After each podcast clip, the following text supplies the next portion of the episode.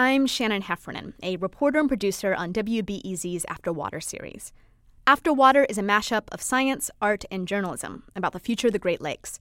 We invited fiction writers to imagine our region 100 years in the future. We paired them with climate scientists and Great Lakes experts and let the writers' imaginations take it from there. Last episode, you heard the story Thirst by Max Dubinsky. He spoke with me by phone from his home in Los Angeles, California. So during this process, we sent you some research and we also matched you up with a scientist. Tell me a little bit about how that process worked for you.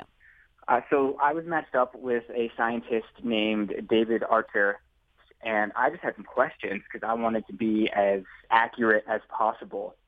And so I spoke with David, and we spent about 30 to 40 minutes just really talking like we were friends and discussing uh, almost as though we were writing the story together. We were just uh, trying to come up with uh, a narrative arc that would be believable about running out of, of water and things that could happen. Things like mining for aquifers and looking for freshwater reserves that are below the surface of the earth and, and why we can't just purify seawater. And so he, he gave me a lot of information that really helped to move the story along.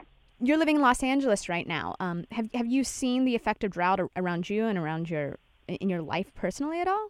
You know, that was the other big inspiration for my story is because we are currently in the middle of a drought and a big portion of thirst involves people who uh, are living without a care um, with this looming threat over their heads.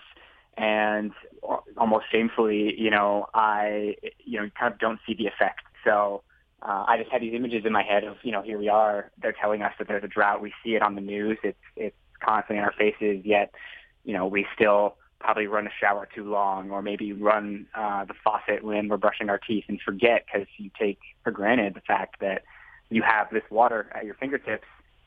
Uh, it was oddly just kind of timely uh, that, that I got to write this story. Most of our stories are about things that went wrong um, or could have gone wrong in the Great Lakes region. But your story sets up the Great Lakes area as sort of an oasis and a utopia. It has this note of hope of the positives that could be. Where, where did that come from for you? When I was writing this, I guess I had started out to actually uh, possibly write on a something tragic that had happened there, but I found great joy in kind of exploring the idea of uh, outside of the Great Lakes and what and what all the destruction that happened around it. I thought it would be great, you know, after all that destruction, if there was still a place of of hope. And so I wanted to make the Great Lakes that place of hope uh, where people could flock to and be saved as everything else fell apart. One of my favorite lines from your story are those opening lines. Yeah, the end of the world started slow and ended even slower. Right. I, I think that one of the things that gets to is what could potentially happen if we um, too quickly decide that climate change or other issues already have us in doomsday, how we could give up. Is that is that a concern of yours? Is that a psychology you think about uh, us having to, uh, to deal with? I think about it a lot. I think about how, I guess in my head, I always see the world ending very quickly. Um, but in reality, uh, you know, even now, like, like I mentioned earlier, as California faces what they're saying is one of its worst droughts, you know, we still take long showers or, or no, like people still go out. The clubs or the bars out here are still crowded. The coffee shops are still full. People seem to just kind of they keep on living as you know and the other line in the story is we we got good at pretending everything was okay and i feel like it's just human instinct to pretend that everything is always going to be okay. In writing this story and, and engaging with the research and talking to scientists was there anything that surprised you that you didn't know before that that you learned? Yeah well i'll tell you i didn't know that we haven't necessarily invested in the technology to purify seawater in my head, I've always thought there's no way we could ever possibly run out of water. Our planet is 70% water. Our bodies are made up of so much water. And in doing the research, I learned that like it's just one of those things that we that t- takes so much energy and so much money to do that we have never like truly invested in the technology to like make that an actual process. What do you think would happen? Is there anything you can think of that would actually cause a migration away from the coast and to a place like the Great Lakes?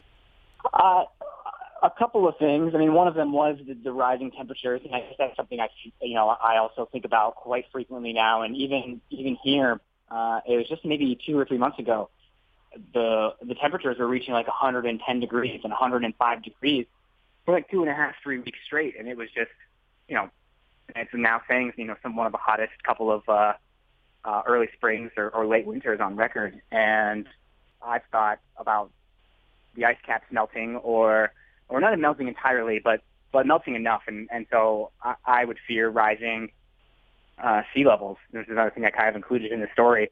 Uh, and I don't think tidal waves are going to level any cities, but I mean, three feet of standing water can really just cripple, you know, any city. So um, I could see things like that causing us to migrate inward. Thank you so much, Max, for joining us and for writing a short story for After Water. We all really enjoyed reading it. Thank you very much for having me be a part of your project. It was an honor. That was Max Dubinsky. He wrote Thirst for WBEZ's After Water series. To hear some of the science behind After Water, visit our website, wbez.org or afterwater.tumblr.com. After Water is part of WBEZ's Front and Center project. Front and Center is funded by the Joyce Foundation, improving the quality of life in the Great Lakes region and beyond.